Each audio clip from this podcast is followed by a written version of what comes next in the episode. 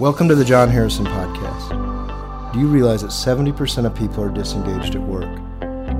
I don't think it's an overstatement to call that a tragedy, actually, because it affects the bottom lines of organizations, certainly, but it has a negative impact on all the people that work there, and their families, and the community at large. Nobody's talking about this. Well, on this podcast, we are going to talk about it. So, welcome back to the Jon Harrison Podcast. Today, we're going to talk about kind of managing your own workload, managing your people's workload if you're a leader, the, the conversations that might need to be around that subject because it can be difficult, it can be stressful for people. And so we're going to just talk about that like we always do from a real world perspective. I've got Tanner Hubbard from our team with us today. Tanner's been with us about four years. Uh, he has got a lot of experience, even in his young life, of leading people, being led, and, and really has had some personal um, situations where he's had to manage other people's workload and his own and been in the front line, so to speak. So thanks for being here, Tanner. Yeah, good to be here. Looking forward to it. And, and one of the expectations we're going to clarify right away is that I've been here almost five years now, so we're going to get that get that set right. No, I'm just kidding. I'm just kidding. We do have to round up. Yeah, yeah. Uh, no, but it's been uh, it's I've loved my time here. Uh, I joined the Jon Harrison team um, for a number of reasons, but I wanted to make an impact in, in the work that I was doing and um, one thing that kind of expedited that decision to look for a different uh, career path and then ultimately landed me here was uh, that that idea and that topic of misaligned expectations and um, workloads. Just uh, I, in my previous experience, I didn't have that. Um, it, it, wasn't as clearly scripted as could, could be desired. Um, and that was, I mean, it, it, led to burnout in just a, a, very short period of time for even, you know, a young leader as myself. And so um, yeah, looking forward to chatting about this topic today and, and, some things that hopefully we can do from both an employer and employee perspective to, to manage some of this. Awesome, thank you. And when we're doing sessions, we're talking to people from around uh, just the workplace. I you do hear people talk a lot about being stressed, burned out, and a lot of that is usually, as Tanner just mentioned, by unclear expectations and priorities that aren't clear. And I always talk about this like, rarely does a supervisor or manager take something off your to do list. And, and if you're a star employee, and we, we say star employee meaning somebody that's behaving well and performing well, those stars end up getting burdened more than anybody else because they, they're good at what they do. The company has confidence in you. So, all the more reason to really talk about priorities. And, and so, one thing that I've talked about in the past, and I didn't do this well early on, but I remember a couple times um, as a staff person going to my boss. I wasn't overwhelmed necessarily, but I wanted to make sure that my priorities were the same as my supervisors. So I kind of went, hey, I just want to talk for a few minutes about this. These are my priorities one, two, three, four, five. What do you think of my list? And a couple things happened that I'll never forget. One time he went, oh, Oh, I'm sorry. That number two there, we stopped working on that about six weeks ago, and we should have told you that. And I remember being so frustrated by that because I've been spending 10 hours a week working on number two. Or what was more likely to happen is they would say, well, really, my priorities are three, five, four, two, one. And that little discussion for me as a staff level person was very helpful because now we were on the same page. And again, whether the, the boss wasn't being a jerk at all, he was just kind of busy and he thought my priorities were the same as his. So that discussion from a staff level person was is really important. And I know there's some people out there that go, "Well, you don't know my boss." Like I I can't go to my boss and say I I, I just want to check my priorities or maybe the worst thing would be to go to your boss and say I have too much on my plate.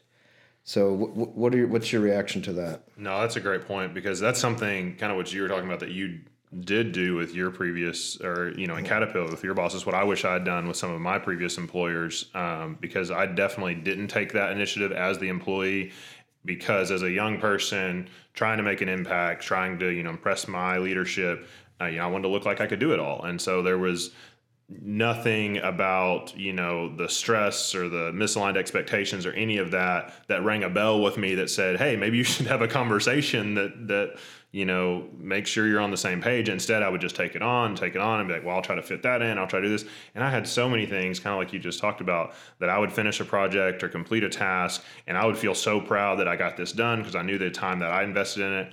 But by the time I turned it over, it was not well received, not because they weren't grateful, but because it was not their top priority anymore. And so it was just kind of disheartening to me to be like, well, I just, you know, I've been spent all sure. kinds of time on that. I would have loved to know that you really didn't care to see that this week, and I would have eased off and not worked as many hours and got it into you later this month.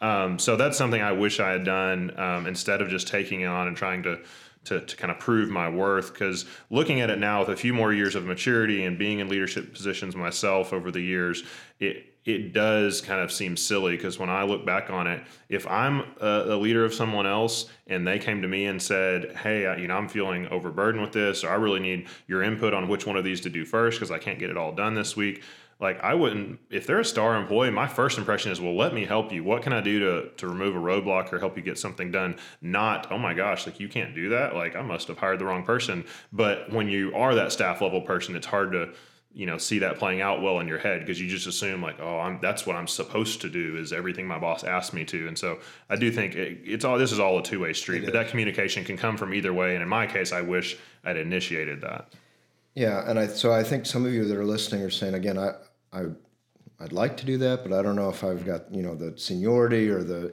personality to do that. And and just a little uh, preview: our, one of our next podcasts is going to be about personality types, and there are clearly some personalities that will never do that. They will not go to their boss and say, "I I just want to talk priorities," or "I have too much on my list." This is why, if you're listening to this podcast as a supervisor or manager, I think it's incumbent upon you to have that conversation to to be the proactive person that says to meet with each of your people, and it might be a 10 minute meeting. Hey, what's on your list? What's on your list this week, this month? Let's take a look. Let's make sure we're aligned. And I can't tell you, folks, how much it would mean to somebody if you went, hey, you know, number six on your list? Why don't we just wait? Let's. We don't need to do that now till, you know, three months from now. And if you can do that, I I promise you, you will like their endorphins will be flying through their body because that, that just gives them a mental break, so to speak. So so again, I do think it's incumbent upon the staff level person to do that if they feel comfortable to do that, if they have that kind of relationship with their supervisor. But certainly, supervisors managers should take the lead on that. And and I promise you that, like again, these podcasts are just real life stuff. That alone, I think, will take a lot of stress out of the office or the factory or wherever you all work and just having you know getting some of these things on the table uh, that that have been not talked about in the past. So uh, I was going to say I, I, agree 100. percent I can speak to that even just being here. You know, the last several years with Jon Harrison uh, being on this team. That that has happened on a number of occasions, and it has been so well received by me when when Jon does come to me and say, "Hey, I know we've got a lot going on. Let's you know talk about what's most important and lay that out that or or just you know delaying a deadline or you know canceling something altogether that's not so important. Like those things do energize me um, so i can speak from experience on that. But one piece of advice i would give to a staff level person or i mean you, you might even be a leader. You might have people that report to you but most of us also have bosses right? So anytime you're trying to approach your boss on the subject one thing I would suggest so that you don't come into it saying, well, I just can't do this, right? Because I, I, know what you star employees are saying, right? I'm not going to go to my boss and tell him I can't do it because that sounds like I'm a slacker. So, what you can do is take your top five to six projects, whatever that may be, depending on your industry and, and, and your workload and your title and all of that. But whatever you're currently working on and have in your near future, I would lay that out. And when you, when you feel like something comes to you that you don't have time for,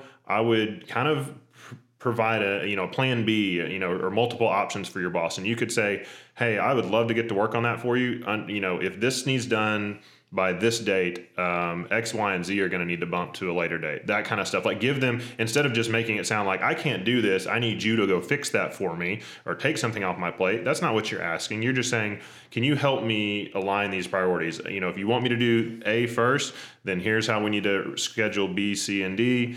Um, and then they can look at that and be like, oh, actually, you know, I kind of forgot you're working on that, but that is important. So why don't you go ahead and keep focusing on that? And this new thing I gave you, we can wait another week before we start it. You know, that again, I don't know what the response may be, but you being proactive in that and kind of providing some options of you can you can't have both. So which yes. one would you like first, and what order would you like that? Shows them that you are taking ownership of it, but you're also sharing with them your capacity and your capabilities. So I, think no, that, I like that, that can improve some things. Yeah, I think that's critical, and and I think again, if if if you went to your boss in that manner and they kind of went, well, just shut up and go back to work and do all all the things. At some point, now you've got a better, you know, you can make a more educated decision about what your future is in that organization. But I, I think that's pretty rare that that happens, but it might. So be prepared for that if you ask. But I think again, I think leaders out there, if you if you just take, sometimes we have to think short term, long term, and of course we all got a million things on our plate. But sometimes that 10 or 15 minute conversation can reduce so much stress. And I'm just going to be transparent with our little company. We, we're very small. we don't have a staff of 100 people so we we kind of all have to chip in and do lots of things in this little company. So it's not realistic that we've got you know 20 departments and we can just delegate to somebody else. But I will say another thing that that has hurt our company over time uh, in, in the last few years is that we've we have had a lot of things on our plate. We haven't had clear deadlines on certain projects, and so things have drifted. And sometimes rightfully so. And, and maybe the pandemic hurt some of that or whatever. Yes, I'm very comfortable with moving deadlines out. But for this year, we took a different approach and we actually have got kind of all of our work broken out into projects, so to speak. And I know that not all of your industries can do that, but it's got a, that our team has talked about that as a group.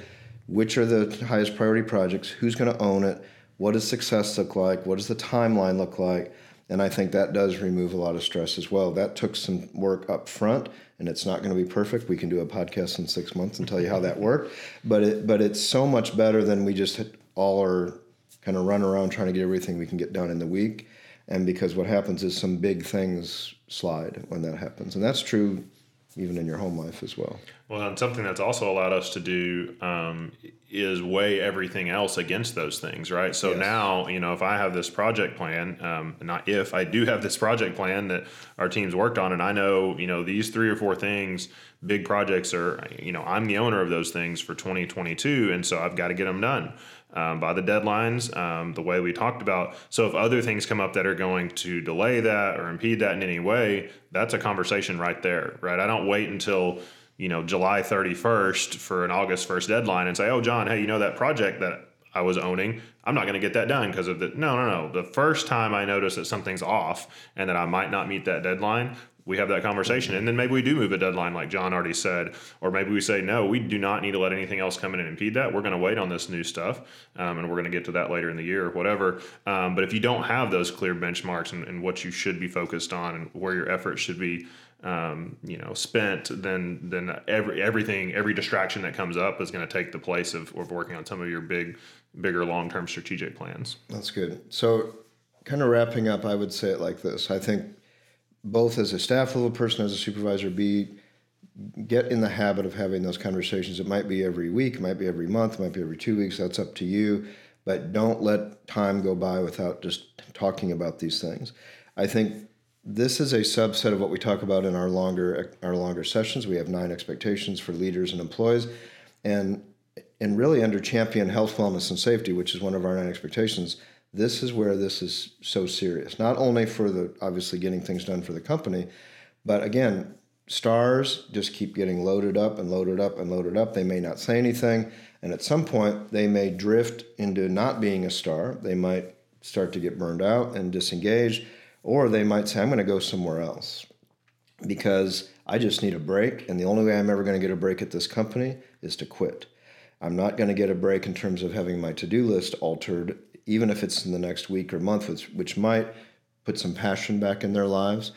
So I think when we as leaders think about beyond the bottom line of a company, you've got human beings that are now going home to significant others and spouses and kids and grandkids and their neighbors and their church. And so having these conversations and getting priorities aligned not only is going to make the business run better, you're going to send your people home in much better condition to have them do the you know ultimately the more important parts of their life after five o'clock. So again, we can't cover all of this in a, in a podcast, but I think just this part of it, getting those discussions started, will really make a big difference. And again, this ties into everything else we do in our longer sessions.